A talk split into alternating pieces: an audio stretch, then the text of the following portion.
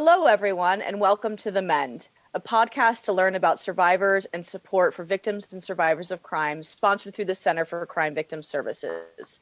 I am Anna Nassett, and I will be your host of this bi monthly podcasting show. Whoop. Today, I have my co host, Dolly Parton, the three legged chihuahua, sitting next to me as I record from home. And I'm delighted to have back on the show today Kira Krier from the Center for Crime Victim Services to talk about mental health for survivors and victims of violence during this time in our country of the COVID 19 pandemic. This show was created to take a deeper look at services, organizations, and concepts for victims and survivors of crime. We want to always acknowledge our healing process and provide resources not only in our state of Vermont, but throughout the country that could benefit victims and survivors in crime as they mend. And today we're going to be looking a little bit more at immediate needs and resources. As always, I like to begin with a trigger warning. Our goal is to create a safe place to discuss topics of healing, but with that in mind, we may occasionally hear a story related to crime, discuss our own mental health, or have sensitive subject matter. We urge you to listen at your own discretion. So today I'm delighted to have Kira Krier here. Uh, thank you so much for being here. Thank you, Anna, for having me. Yes. Uh, Kira is the Human Trafficking Victim Service Director at the Center for Crime Victim Services and was on here the show previously to discuss her work in the human trafficking field. But today we have Kira here putting on her other hat as a um, therapist who specializes in working with victims and survivors of domestic and sexual violence. So thank you for being here to discuss this matter during this very important time. Um, to start off, can you just tell our listeners a little bit about your work in this field so they get a better sense of who you are? Sure, sure. Um, so I'm a licensed uh, clinical social worker, and I have been a uh, social worker for, um, oh geez, over 20 years now. And I began this work at the Department of Children and Families in a in a outside of Philadelphia area and that was really my entryway into child abuse and domestic violence. And um, and so that was really my onset of really understanding the dynamics of power and control. And from there it just uh, my my calling really has just been with the domestic violence sexual violence movement. And when i moved here to vermont i started working for the clarina howard nichols center and um, which is a Vermont network program for domestic violence and sexual violence. And um, there I began to do court advocacy, and I was an awake overnight uh, night manager for a while, and really uh, started to understand the dynamics uh, that come along with domestic violence and sexual violence. And through the years, have been committed to ending domestic violence, sexual violence, and spreading awareness around that. I'm a survivor. So I speak not just from my expertise in book knowledge and research, but also my own personal experience uh, and within my own family, um, how how that's impacted, how domestic violence, sexual violence has impacted um, our lives. So.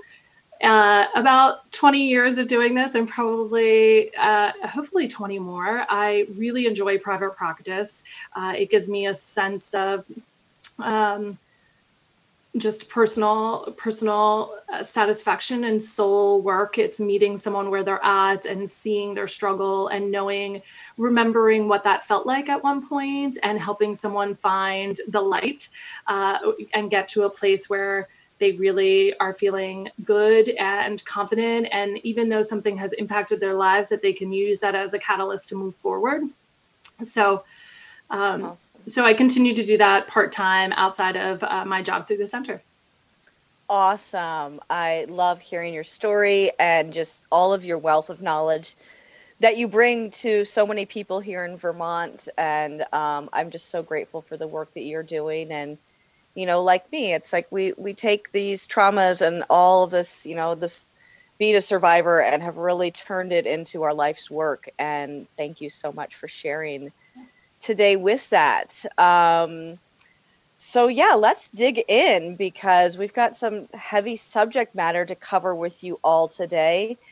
And we really want to today be talking about during this pandemic that we're all experiencing what it looks like for lots of different people who are stuck at home and who are quarantined at home, for people who are currently in a domestic violence situation, what resources we can look looking at for them, for people like you or I who is a survivor but at home and maybe feeling lonely and isolated and all of these triggers coming up.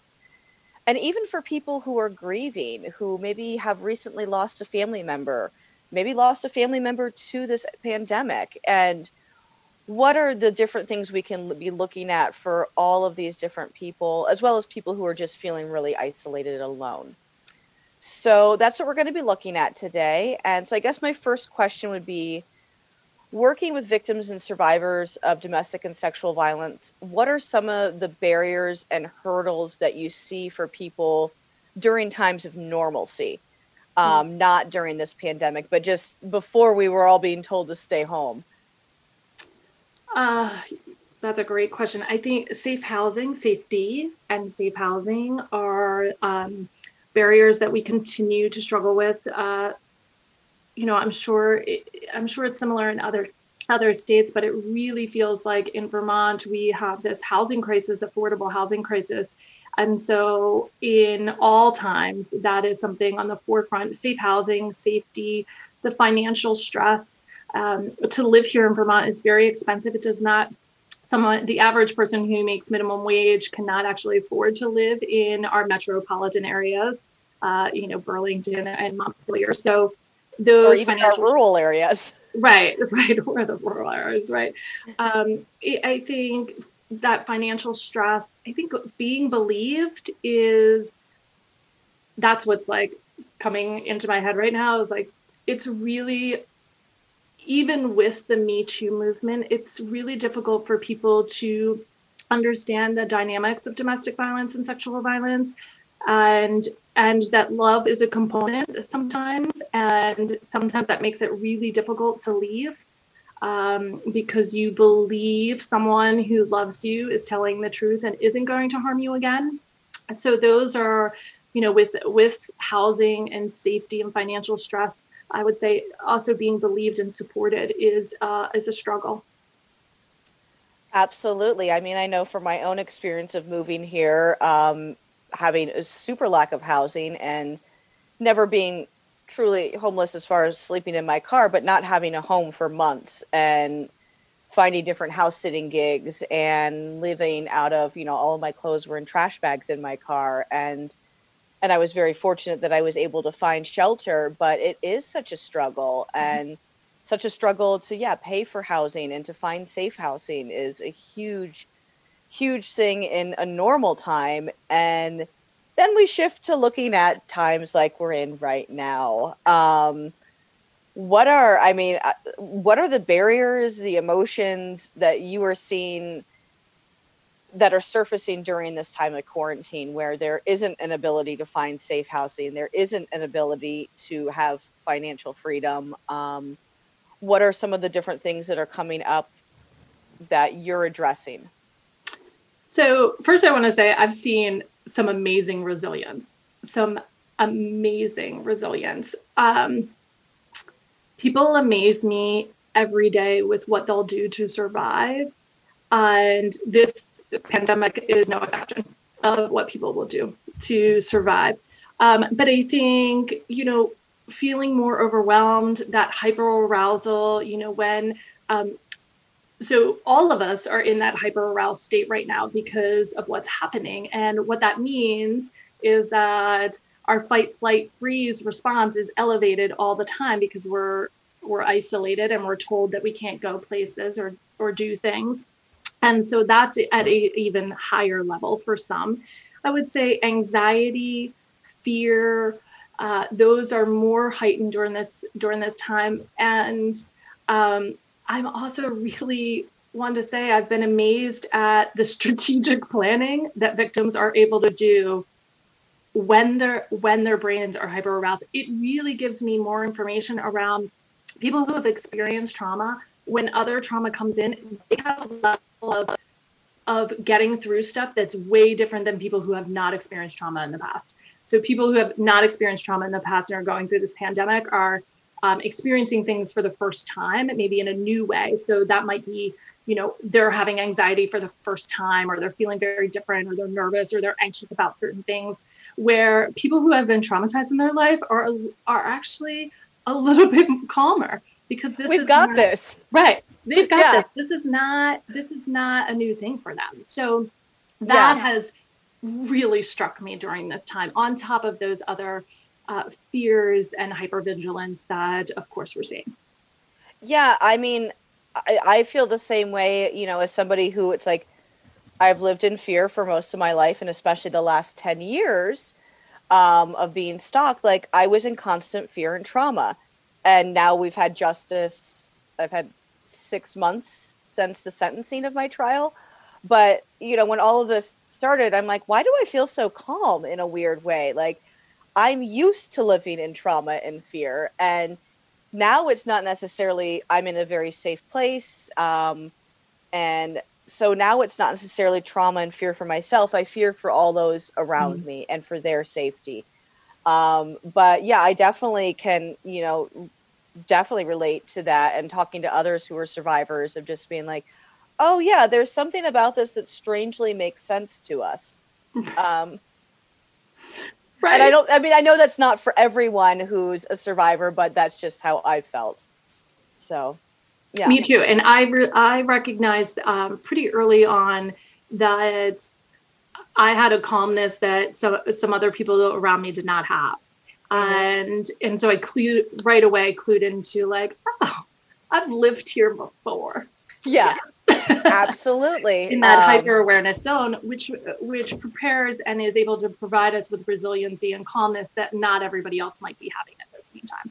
Absolutely. I couldn't agree more. And yeah, talking to my own therapist about that, he he's resonated some of the same things to me of people who have like, you know, lived in countries where there's war, um, who, you know, now live here and they're like, oh yes, I'm used to living in this type of fear and it's it's fairly interesting but i don't think that's the same for everyone who's a survivor as Correct. i said so let's start to break down a couple different groups that we're looking at right mm-hmm. now um, for survivors who are quarantined alone um, so you know someone who is just isolated they're not in harm's way at all but they're still feeling really isolated triggered um, feeling you know past trauma coming up and resurface what are some tips, advice that you would like to offer them or give them to be able to find peace during this time? So, first, I'm going to say probably seems simplistic, but I do want to say this like, you are not alone. You are not alone. And one of the things that I am noticing with with people who have depression is that they're sinking in to that depression because they feel alone and they and we are not alone you are not alone in this and um, some helpful tips uh, would be uh, mindfulness so what does mindfulness and we throw that word around a lot so i'm just going to tell you what i believe mindfulness is so awesome. mindfulness is um, for me um, and everybody has a different way of practicing and certainly look into it, do research. But mindfulness for me is shutting off all the computers, the cell phones, spending some time in silence. Now, if that silence it feels dangerous for you or scary, then go to YouTube and look up a, a guided meditation, right? And play that music down and just sit with yourself and allow your thoughts to empty out or follow the words of the guided meditation. Mindfulness is becoming balanced and clear within yourself. And when we're hypervigilant, so when we're like this and we feel that stress and anxiety, it is so important for us to reset our bodies. So, resetting means really thinking and um, diving deep into emptying out the thoughts. I start personally, I start with the word blackness, blackness, blackness, blackness. And I just think about that word over and over and over again until my brain creates blackness and everything floats out.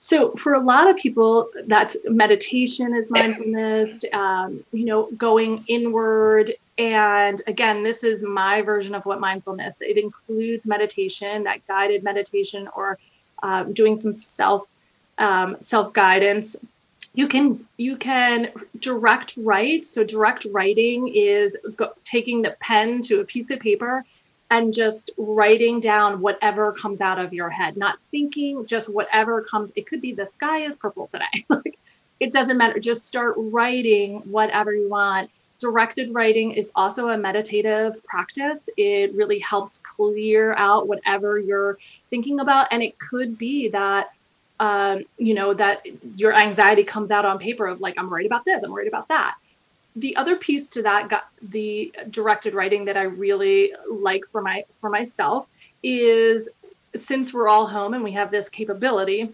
is after you're writing it if it is anxiety written to light it on fire and and dispose of it because it's put it it's taking it out of the universe and that's something that I really do believe in I believe that if we're putting all that stuff into a, a document if we burn it, then we're releasing it into the universe of like, please take care of this for me.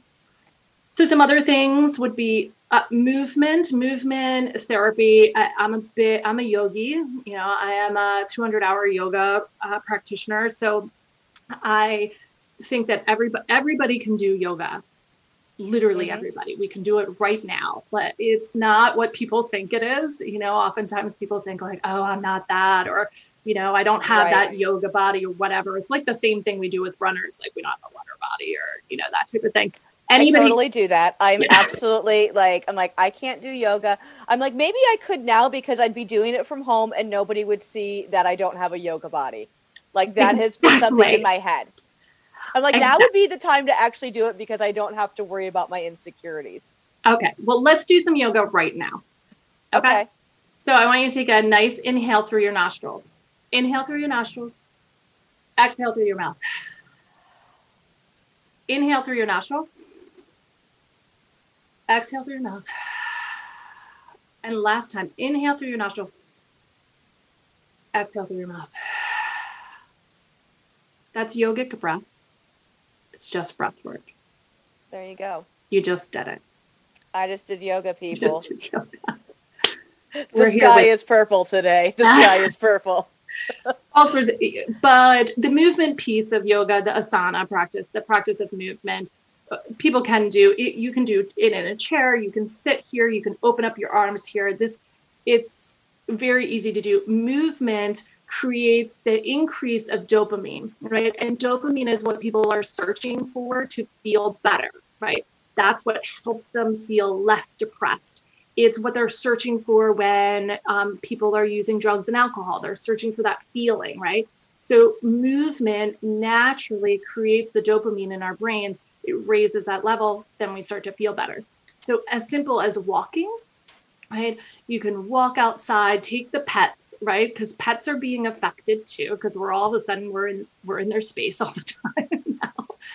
Take the yes. pets for a walk um, do some yoga breathing, directed writing.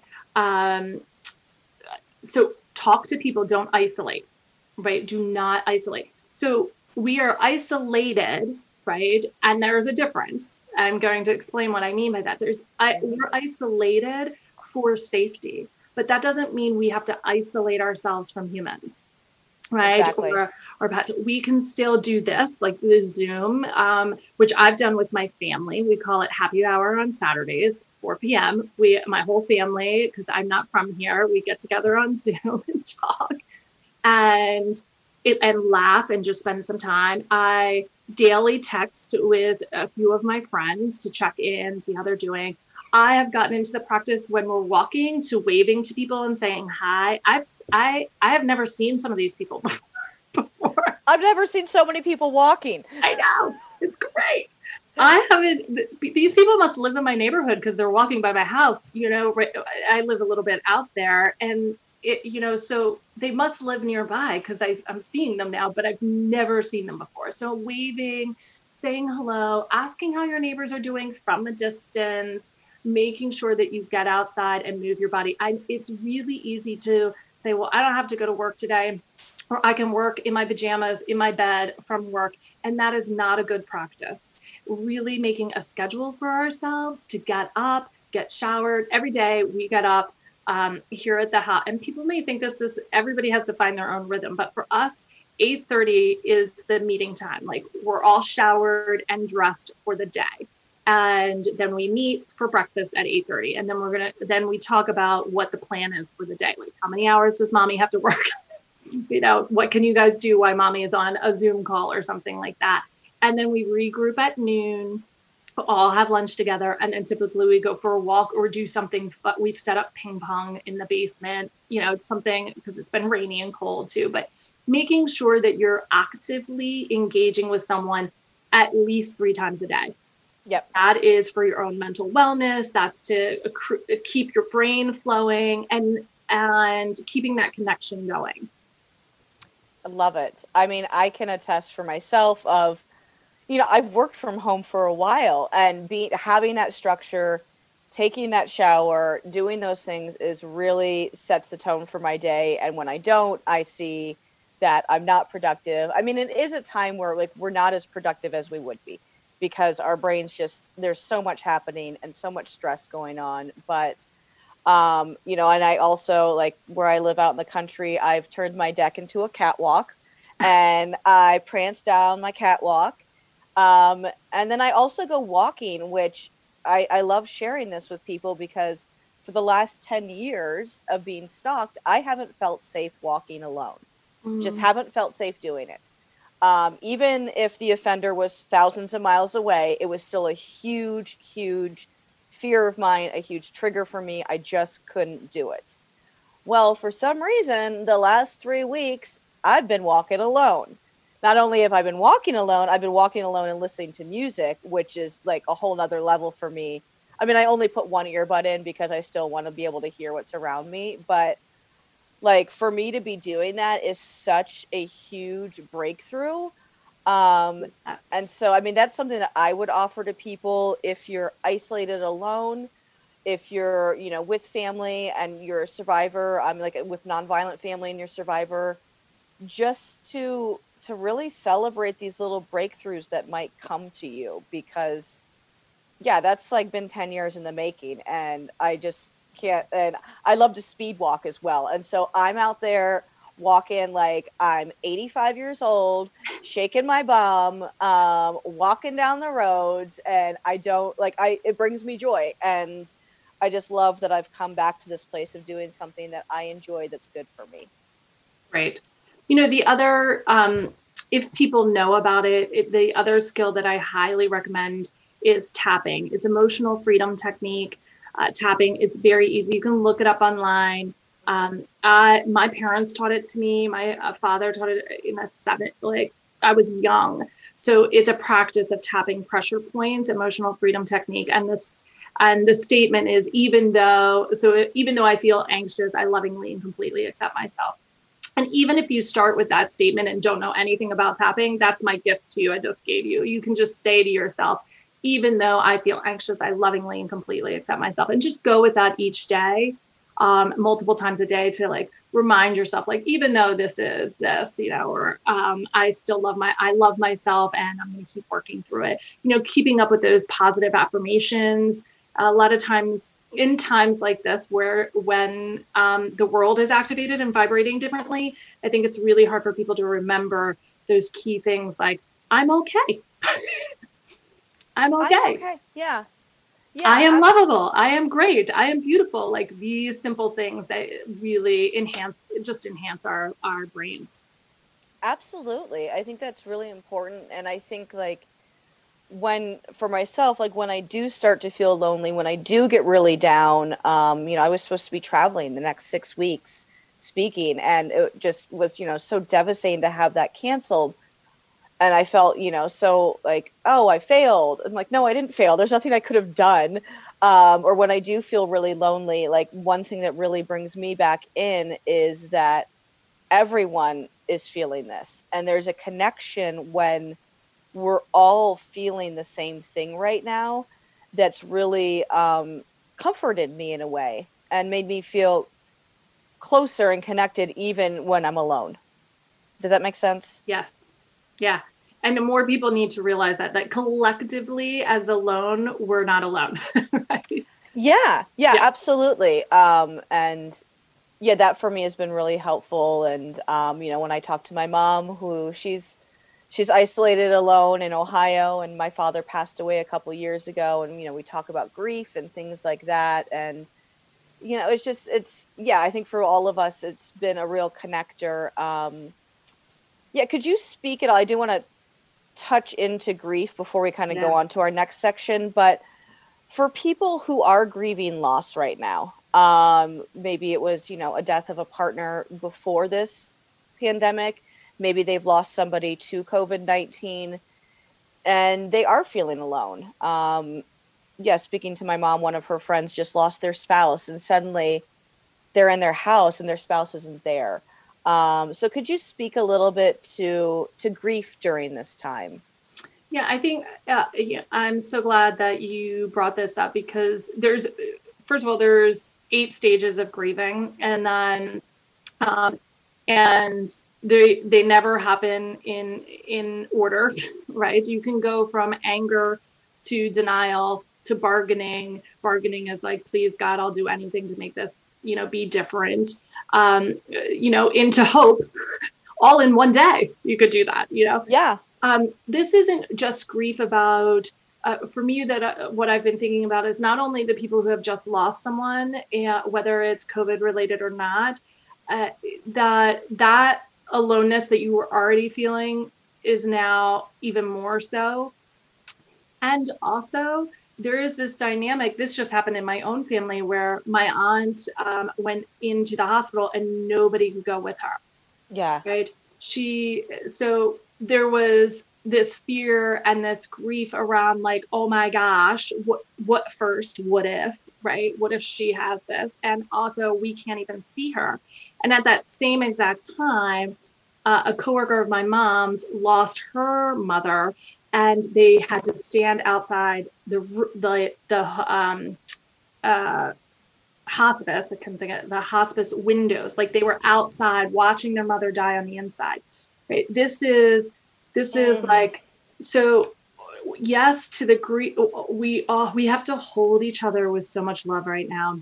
And that's another thing I, that whatever your religious preference or non-preference is quite frankly just sending energy out to the universe i call it prayer send out what you can to the universe because when my mom told me that story i could not imagine not being by my mother's side if yeah. something was happening I could not imagine And that is happening because people are still dying, not of COVID, of other things, right?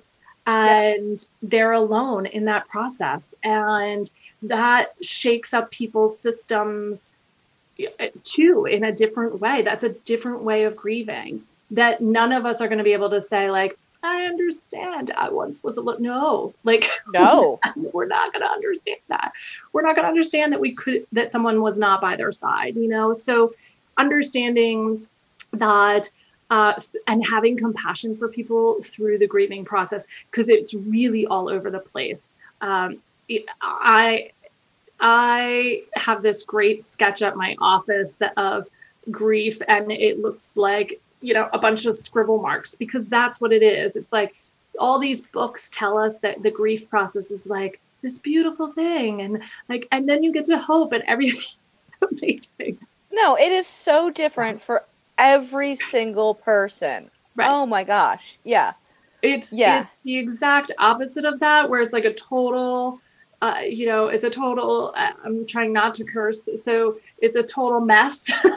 yes, it works. It's a total mess of what people are feeling, and to just honor that process and meet people where they're at.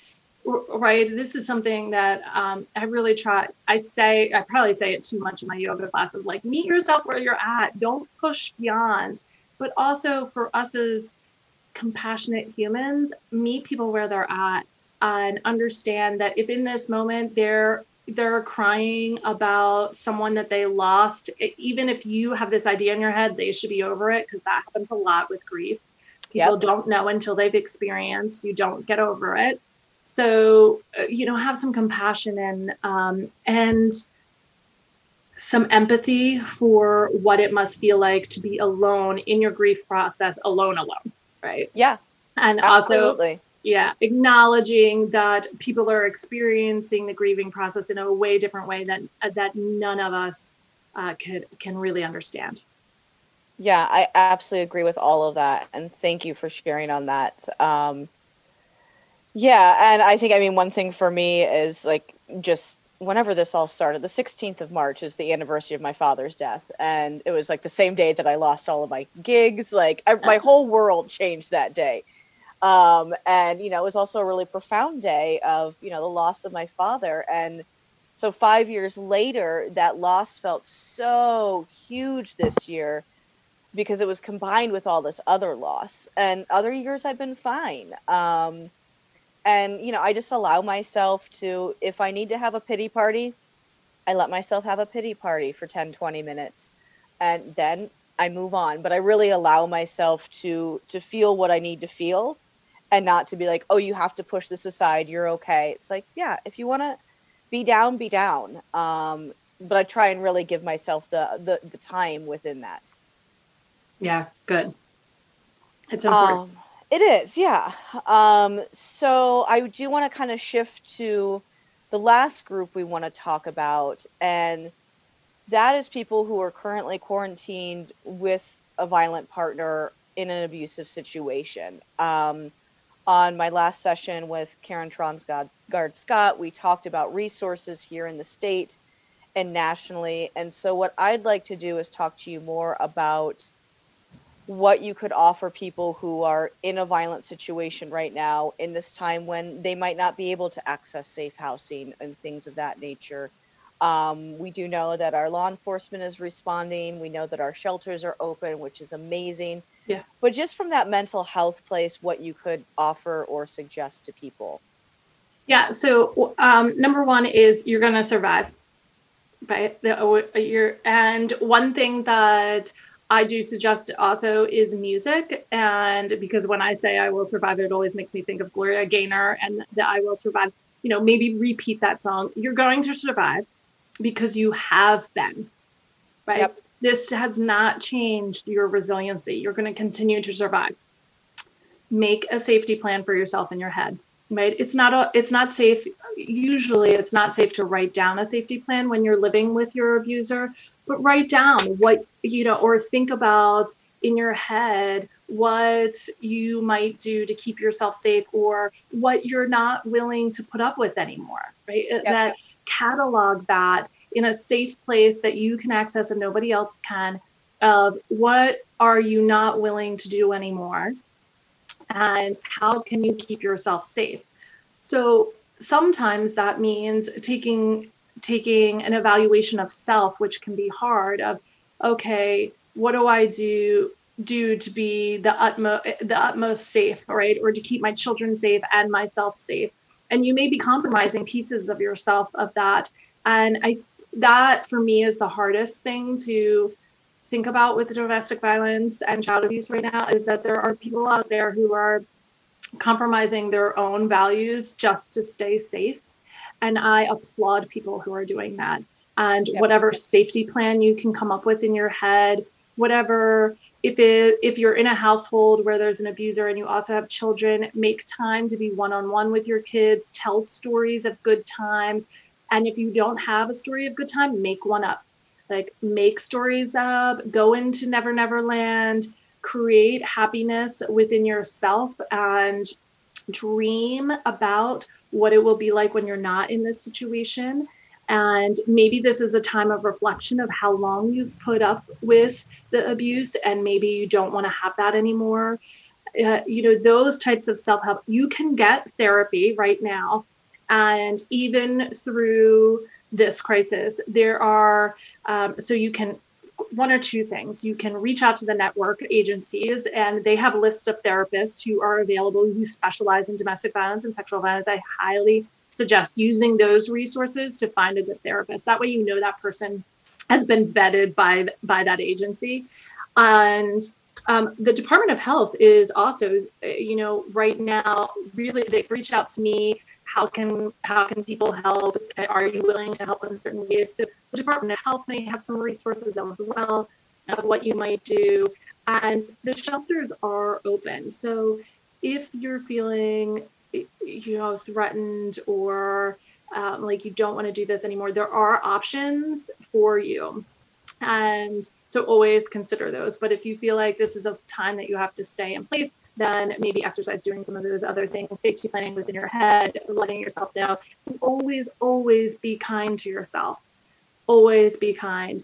There is, um, as hard as this is sometimes for me to even speak, but there's always a reason you've gone through something in your life. And um, and Anna and I have shared our right that we have both been through something and we've used it as a catalyst to help others and to yeah. hopefully inspire others to heal. So um, your time will come too, right? That the healing can happen and the help. And there's agencies and there's people out there. I've um, you know, I've accessed for my clients uh, those resources during this uh, going into the fourth week, and uh, you know, I'm just amazed at the shelter spaces who are willing, uh, in particular, SACT has helped and Circle in Washington County, and I'm just so grateful for that. Yeah.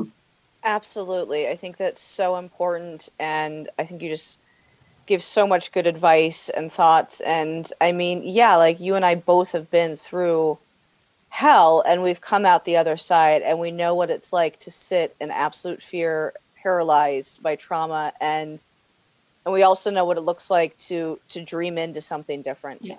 Yes. And and that it's a long journey. It's a long journey to get there, but that would be my my offering is just if this is a time where you can start to dream in even to just escape your reality start to do that mm-hmm. because it's it takes you outside of it even if it's just in your own mind and i think can start to help create a new reality on the other side yeah Absolutely. Yes. Um, as we start to kind of wind down, what do you think right now, like as we've gone through some of this, and I might chime in too, but what can we do to be good community members and neighbors during this time for people who, you know, are survivors isolated alone, who may be in an abusive situation in their isolation, may be grieving? What can we do as good community members and neighbors right now? Kind, kindness is the word. Um, be kind and empathetic. Say hello. Check in. Don't isolate. We have older neighbors, um, and we have been checking in with them from a distance, like yelling, "Hi."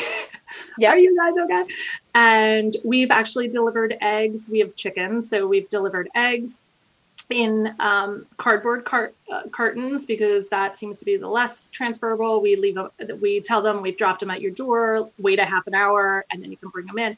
But you can deliver those types of things in certain ways. We looked, we looked up how could we deliver eggs in the best way that was sanitary, um, and so the egg carton, uh, you know, was the best way through cardboard. So we're doing things like that and just saying hi and checking in. We have another, we have a single mom down the road. So we've checked in with her, like, how you doing? Uh, you know, that type of stuff. So just checking in with people who maybe you don't always check in with them. Maybe you don't, maybe in other times you'd be like, why would I text her? I'm not, I wouldn't ever text her. This is the time.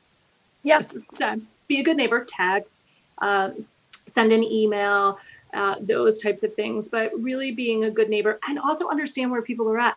So we have neighbors um, on the one side of us who are not as hyper aware as we are.